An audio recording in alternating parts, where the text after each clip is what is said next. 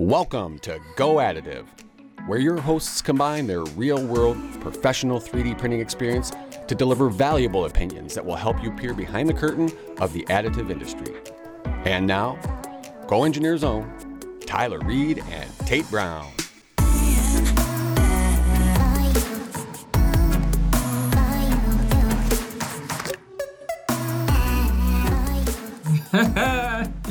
All right. Hey, Friday morning. How are you? energized. Are you energized? We got in late last night. Yeah, I'm happy to be back, Uh huh. but I'm I'm trying to stay energized through the weekend. Almost two weeks on the road. Yeah, I mean, you had a fishing tournament. So you Yeah. were two weeks two weeks on the road. solid. Wow. Can can we just talk a little bit about how beautiful central Pennsylvania is? Gorgeous. I have never seen such greenery Yeah. and the cool old buildings, the neighborhoods, the roads that you didn't know how to drive on. Mm-hmm. Incredible. So we live basically in the foothills of the Rocky Mountains. And everyone, at least on the western half of the US, talks about the Rocky Mountains. And I don't think I've ever respected the Appalachians. But that's changing. Beautiful. Yeah. I'd live there. I could have picked I I, I could have picked just about any one of those houses. to live. Absolutely. Um, we were in State College, Pennsylvania, visiting Xact Metal uh, because we have one of their machines. Actually, it is on its way to our office as we speak. Yeah, which is on the Penn State campus, Yeah. right? So, pretty incredible visit. They have a great facility. They have loads and loads of good resources and people nearby. And it was fun to to get in there and get our hands on a machine finally. Yeah. We got to see our machine being packed Mm-hmm. and like you said, it's in transit. Xact Metal formed in 2017 and they launched their first product in 2018. That's about the time where I first visited their facility. Uh, we were trying to establish a partnership with them at that time. So going back three years now. And when you're a company like us, you're a reseller and you bring on multiple products, there is this um, element of you, you have you have to create partnerships that align with each other and don't create conflict or competition with each other. And that was always what kept us from uh, partnering with Xact Metal is that they competed too much with our existing product line. You know, at the time, Stratasys had efforts um, and motivation to get into metal, and that has changed. Um, also, at the time, we had a- an existing relationship with Desktop Metal, and so those two things really kept us from uh, capturing that partnership that we sought with Xact Metal, which you probably understand this now. They had a very compelling product. I love it. I love it. It's not I want to be honest Yeah. and say it is not additive in probably the sense that our listeners think of it. Certainly not the way I think of additive in the sense that it's like set it and forget it. You know, the old For sure. Ronco things like The technology is squarely additive, but you're talking about the user experience. it's not pure. It's not purely additive. No metal system is. Right. And that's kind of this being my first hands on experience really with any metal additive. Mm-hmm. Obviously, we're in this world where we see it all the time. And now you actually got to go through a workflow. A couple times we got to take parts out of the machine, we got to take parts off build plates and remove supports, etc. There's some subtractive involved in the post processing Yeah. whether it be clippers as simple as clippers which some of the support removal is depending on geometry uh, bandsaw, EDM, milling. The process afterwards, it's not easy. It's not as easy as thermoplastics. Yeah.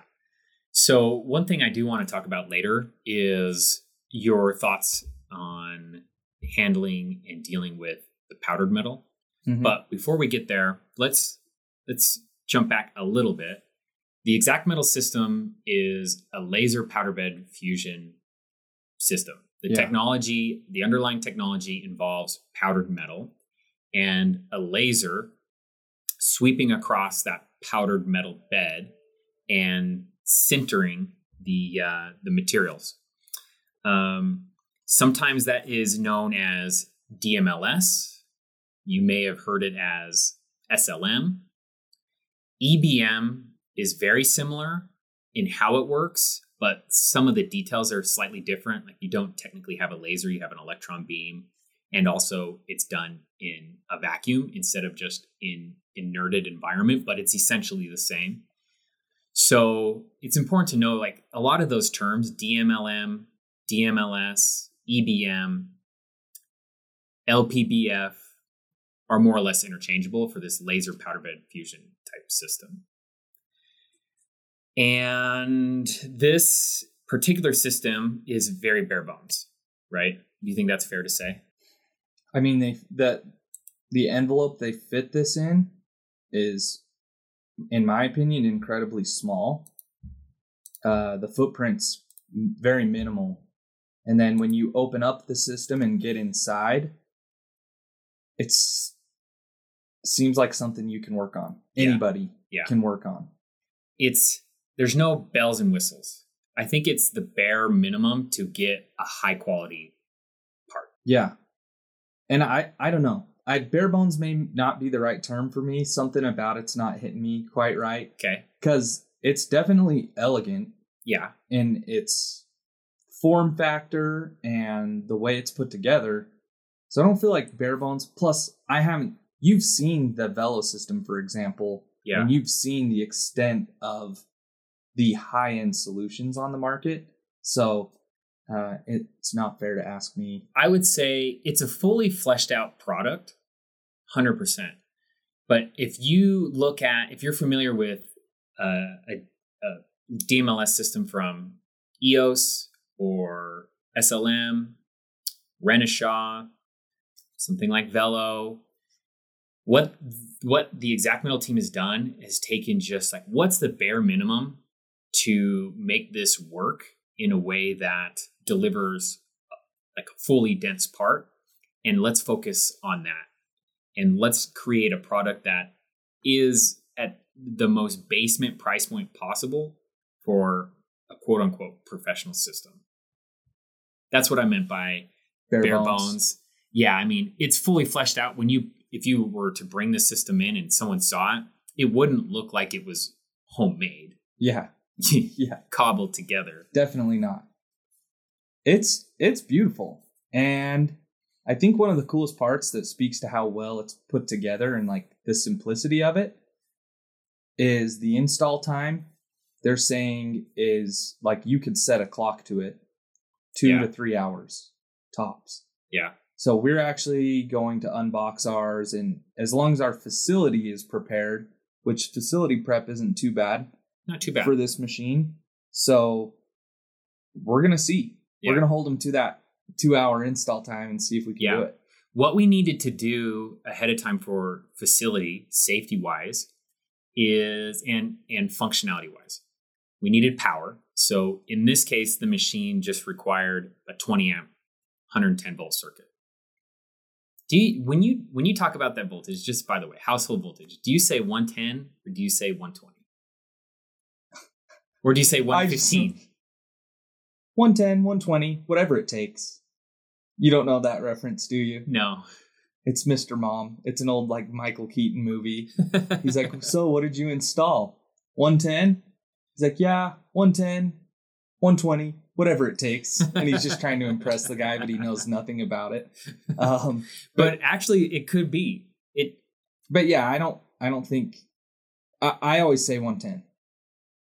Pretty much Yeah. always. Yeah. It's just strange. Okay. Anyway, so it's a 20 amp circuit. It's, it's a basic. It's a basic circuit. Is You it can- 20 amps or 15? Um, it's it's actually 20. Okay. Yeah. And uh, 15, 20, whatever it takes. whatever it takes. yeah, yeah. Uh, a gas source. So we'll be using argon. Um, Depend- you have a choice. you can use nitrogen as well on this system, and nitrogen will be a little bit cheaper to use, but you may not get the same mechanical properties that you would under an argon inerted environment. So for the type of user on this system, some might be attracted to nitrogen.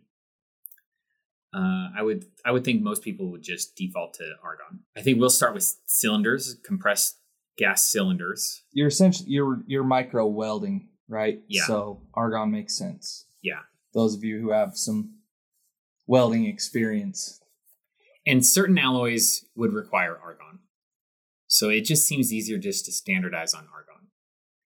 Um, they were using dewars, right? Explain a dewar. A dewar is a probably people you've seen them, whether you've seen them in person or you've seen them in movies. You've you've seen them. Maybe you didn't know what they were. Imagine a large stainless steel cylinder that's on wheels. Maybe it's three feet in diameter and four to five feet tall, and it's a high density way of storing gases because they actually ship in liquid form and then they vaporize or off gas. And uh, as as they vaporize as they phase change from liquid to gas the density is changing as well. So storing it in liquid form allows you to get a much higher capacity in the same volume. But because they're always off gassing they're constantly vented to the atmosphere so that they don't build up pressure so, long story short, if you have high gas consumption that's consistent over time, a dewar is a great option. Dewar, D E W A R. Yeah, Dewar. yeah, Okay. Yeah. Exactly. Keep that in mind if you want to look this up later. um, but if you're not using it often, you'll just lose everything you purchased to the air. So, if you go a week, two weeks, three weeks without using it, you may come back and it's empty. So, what's our approach going to be for our system? I think our approach will be start with some cylinders, just your conventional compressed gas cylinders that don't leak, but they're not as high density. So and are start, we just going to link those up? I would think that you would want at least two um, manifolded together for the extra capacity, because some of these prints will go for tens of hours. Um, so you want enough cat capacity, and perhaps you have even more than two manifolded or a way to hot swap one. Long story short, if you are using cylinders, you're going to have to have multiples and some sort of plumbing to connect multiples together. And we'll see how that goes. It's it's kind of tough because you and I travel and we'll be running the machines. So if we were dedicated there running the system um, and always available, I think it would be a no brainer. We start with dewars. But if you and I are going to be gone for a week and then you play a little bit of catch up, and it's going to be hard for us to keep that machine going as much as we want to. Yeah. Mhm. As far as safety goes, we have a Class D fire extinguisher. So it's a big yellow fire extinguisher. Um, we have an air quality monitor. The air quality monitor monitors particulates in the air. So it would measure any sort of dust in the air, Mhm. powder powder metal in the air. We have a external O2 sensor. The machines themselves have O2 sensors. Rather than saying we have, we need, we have. But we need these items. We do need these. So Yeah. anybody purchasing this system or one similar, these Yeah. are things to be thinking about in terms of the safety needs and requirements Yeah. of the system. Exactly. If you're looking at any sort of powdered metal system, these would be required um, or strongly suggested. And there may be more requirements depending on The where- metal. Well, the metal, yes, and also just your local county code. Gotcha. Okay.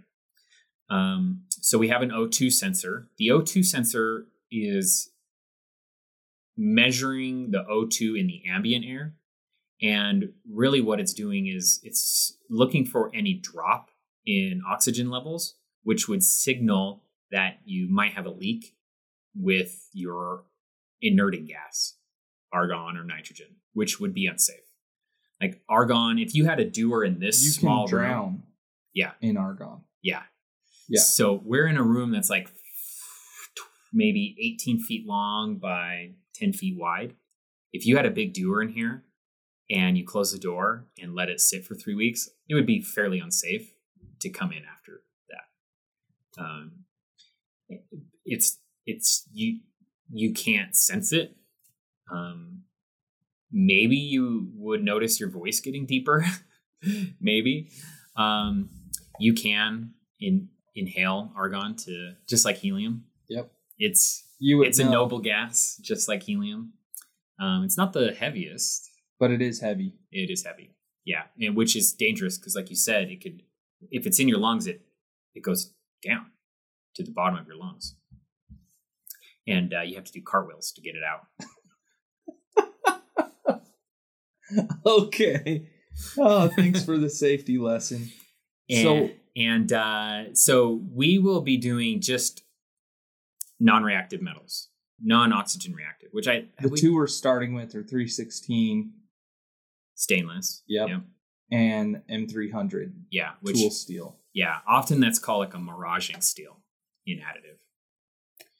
Um, it's one of the easier to use tool steels. So storage of those materials is less less restrictive than an oxygen reactive Right. alloy like aluminum or titanium. Uh, And let's talk materials though. Like Okay. what's available now. So you have copper, mm-hmm. bronze, Yep. titanium. Uh, you can print in titanium on this machine. Yeah, they have one customer in Japan that's printing in titanium right now. Inconel, Yep, seven eighteen and six two five. Hastelloy X. Uh, I don't know about that one. I don't know if they've done it. Um, certainly you could, and you could start with the laser parameters for like Inconel and kind of fine tune from there. And then the basics, like we have 316. Yeah. Uh, there's other stainless, 17.4, Yep. 15.5, Yep. Like a four twenty. 400 series stainless. Yep. And they have they had some aluminum samples Yeah. Yep. when we were there. Yeah, this is your sh- more common additive alloy. It's um, it's an Al silicon magnesium alloy, aluminum silicon magnesium. Hmm. So this thing does a pretty broad range of materials, and they have like some starter parameter sets that they give everyone, or is that Yeah, just us? Are we kind of experimental? Are they giving us additional stuff, or Uh, so you have they have laser parameters that some are more fully developed than others, um, but they would give anything that they have to anybody who wanted it, cu- any customer who wanted it. that's the feeling that they gave us? Like, hey, if you have a customer that wants to do this, we'll let us know. Yeah. We'll help them out. We'll give them a starter set of parameters. Yeah. Do you want to talk a little bit about what the laser parameters are? Sure. I mean, from the start, you mean basically everything from my knowledge, it's the beam width, right? You set up beam width, you set up hatch spacing and speed, Yeah. essentially. Yeah. Those are the three main ones they adjust. Yeah. So, It's if if you're coming at this from a space where you've been using Cura and you have all of your different parameters that you're used to using, like extrusion speed, layer height, um, nozzle temperature, like you know that there's dozens and dozens of parameters.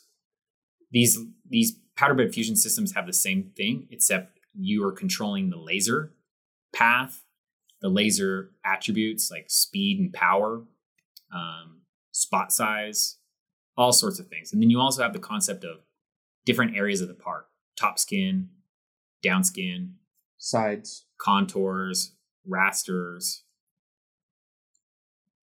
Yeah. And they generally, from what I could tell, it comes down to two or three adjustments once you have your base set of parameters. Yeah.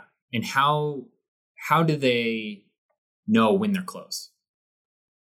So I thought it was actually cool because it's a visual test initially, from Mhm. what I could tell. And they are printing these kind of upside down cones. And so you can see the top surface of the cone and the adhesion to the build plate, but everything is listed right there. And so you're basically just doing a visual test like, here's my best looking Yeah. part. This is where we're not overly dense or under, right? Yeah. Underdense would maybe look like a sponge, kind of you have porosity Right. in it. Overdense would be kind of wavy, lumpy. And I'm going to have to get used to that too because a lot of those samples looked decent to me, Yeah. but you could definitely tell which one was the best. So, Yeah. and then they're doing density testing after that, Yeah. right? So once they have that set up, then they're printing these little samples that are different in shape and they're taking it to a density set tester, Uh huh. which is pretty cool. It is cool. It's it's like we a- need to get one. we do need to get one.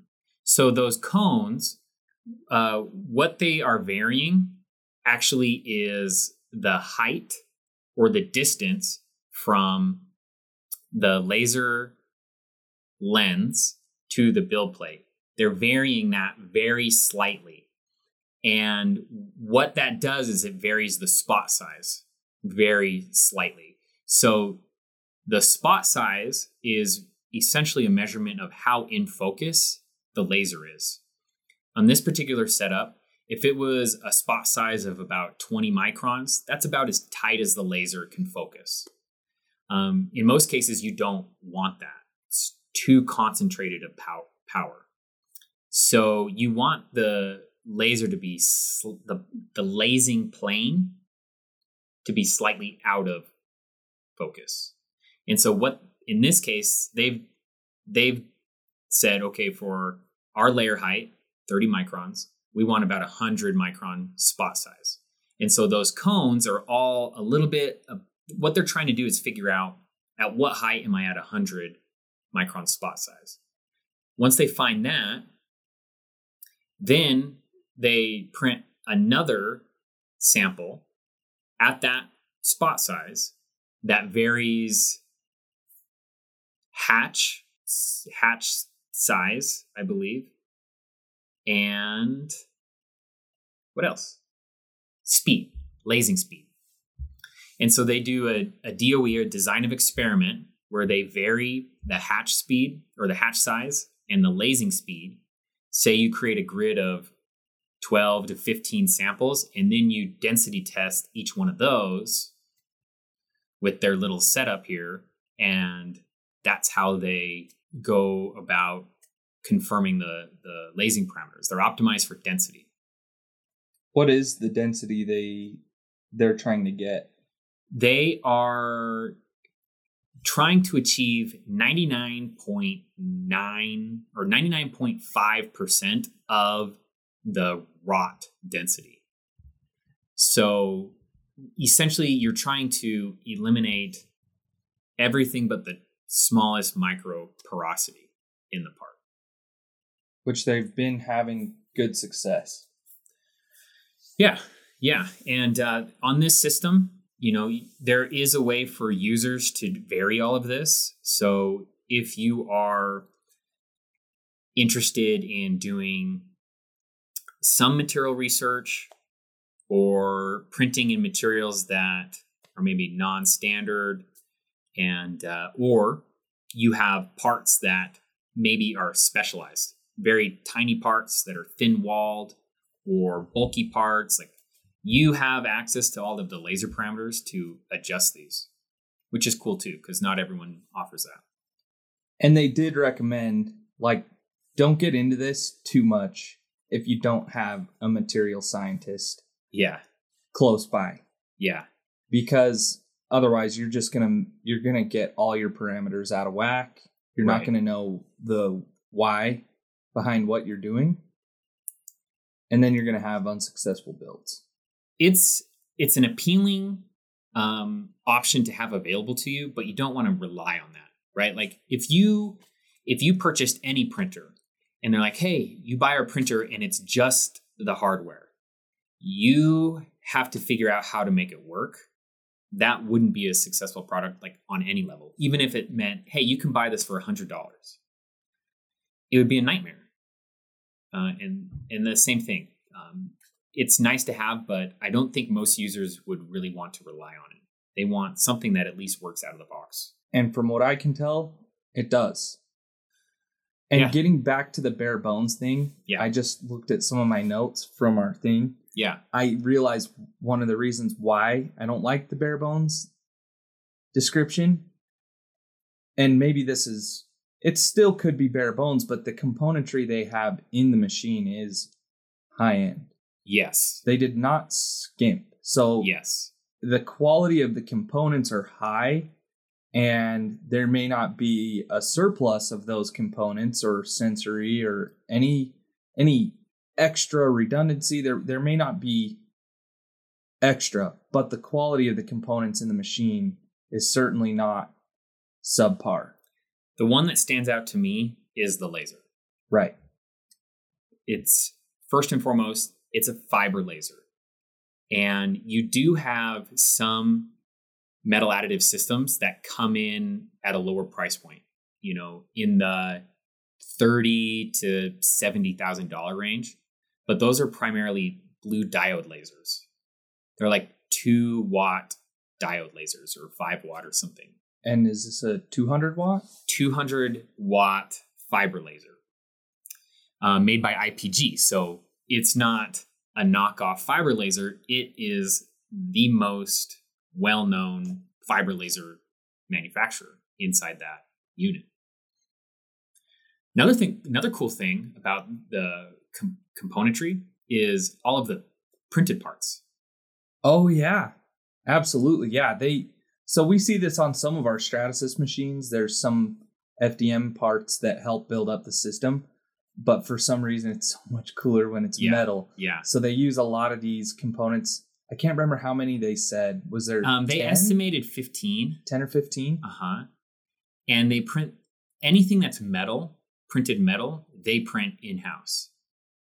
Anything that is plastic, it looked like there were some HP parts in there and also some sort of SLS part. Uh, those those look like they come off an HP machine or whatever. Those those come from uh, a large service bureau. Yeah. a well-known service bureau and uh, they were estimating that by printing some of these m- more complex parts they shaved about 10% off their cost of the machine Right, because at this point, it's it's a low run Yeah. system, and I think it's important to note that the this system is not the fastest system out there either. right Typical Galvo system, this might be twenty to thirty percent slower. yes So the builds are going to take a little longer. Um, 24 hour build is not inconceivable. so let's talk a little bit about that most pretty much every other dmls system out there uses a fiber like high-end high-end system uses a fiber laser that laser shoots into a galvanometer. A galvanometer is a lens that pivots very quickly. So it might sit straight up above the build plate and it is what directs the laser down towards the build plate. And it because that the mirror is the only thing that's moving it can move very very quickly. So it might be able to jog at speeds of two meters per second but the galvanometer is an expensive component So the way that they approach this system is set up more like a CO2 laser cutter. Um, CO2 laser cutter has a tube laser, but the mechanism, the gantry system, the XY gantry to move a series of mirrors is is how they modeled their machine. And uh, it's slower. It jogs at about 800 millimeters per second. Um, the jogging speed does play into build speed, but lasing speed is not half the speed. Like you said, it's maybe 30% Yeah. um, slower. One benefit is that no matter where you are at on the build plate, the laser is always pointing straight down. It's always orthogonal to the build plane, which means your spot size is consistent and always tight. Because you can imagine on a Galvo system, laser, the laser's coming in at an angle. So as you get to the extremes of the build plate, your spot size becomes more oval and more diffuse.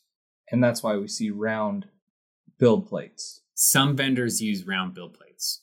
Yeah, Velo does, for example. It creates a scenario where you you don't have to suggest that hey, don't print parts in the corners of your of your build plate. So this is a great a great um, and on top of the low volume aspect, reason why they're printing parts, that scanner to create a scanner that moves the gantry that moves as fast as it as it does, you actually need a very lightweight componentry. So printing is a perfect way to shave weight out of that. In terms of the well, I, I want to talk about the people there. I don't want to name names, but Yeah. just what's the overall feeling that you got? I From love the guys. company. I love these guys, and uh, what I love about them is that they are authentic. They and it and it it shows in their product too. But them, they don't try to be anything that they aren't.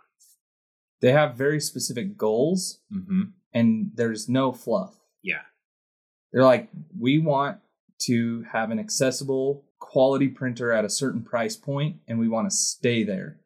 Even if we improve later on, we want to stay in that that range. yeah. And they have ways to do it. it's it's a breath of fresh air uh, because when you have a product like a, a metal additive system it actually is easy to charge a premium uh, just because it is exclusive.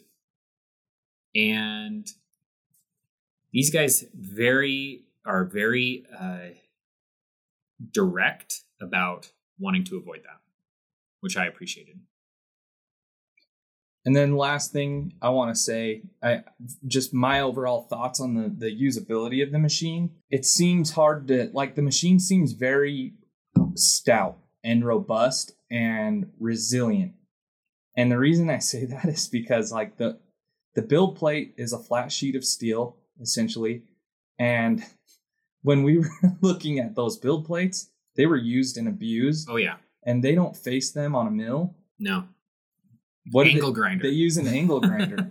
So they they're using a bandsaw to separate the parts from the build plate, and then an angle grinder to smooth it out. yeah And this thing, or a belt sander yeah, yeah and it's so it's resilient enough that I was amazed that you're that you know the build plates they were throwing in there just no problem. And I knew they Yeah. were no problem. It wasn't like they were saying, "Oh, these build plates are a little beat up. We'll see if this works." It's like they're just throwing them in there Yeah. and never said a thing about it. And in my mind, I'm like, is this gonna work? And Yeah. it, it was just nothing. They didn't Yeah. bat an eye at it. and over the course of a few days we saw parts just coming off those machines Yep. um real quick do you have any concerns now about bringing powdered metal into our lab Oh yeah, we were gonna get to this. Yeah. It was so easy. The room actually was similar to the size of this one. Yeah. That they had two machines in, and we dealt with both machines with our positive pressure 3M masks. yep Uh, we can probably get a part number to whoever, but no. I mean, we only had to have them on for minutes. The process was super quick, and I have no worries about powder. which is very eye opening. And that's something that I do want to bring to our audience when we have this machine installed and we're able to video it and whatnot is to show that powdered metal, you do have to treat it with respect, but it's not going to blow up your facility, especially a non reactive metal. The room was clean too. Yeah. It, and it didn't look like they had detailed it like right before we came. we wa- us walking through a welding shop we exposed ourselves i would think to more hazards than us operating that machine. Yeah. far and away. Well, it's pretty good abbreviated yeah. um, kind of explanation of our trip, but yeah. we wanted to get that to you while it was fresh on our minds. yeah. Um, we'll come back to you with more. Uh, we're going to be moving our machines into the new lab next week. That'll be exciting. But i would say this this episode is probably how we fell in love with dmls Yeah, yeah absolutely. it's not as scary anymore. No, no. It, but there is a lot of post printing involved. It which we'll be forthright about in the coming days. it's great because we all talk about additive manufacturing, um, but you don't get to just say that for free, right? Right. The, the manufacturing component of that brings some responsibilities. Yep. All right, cool. Well, let's talk next week. Okay. See you then.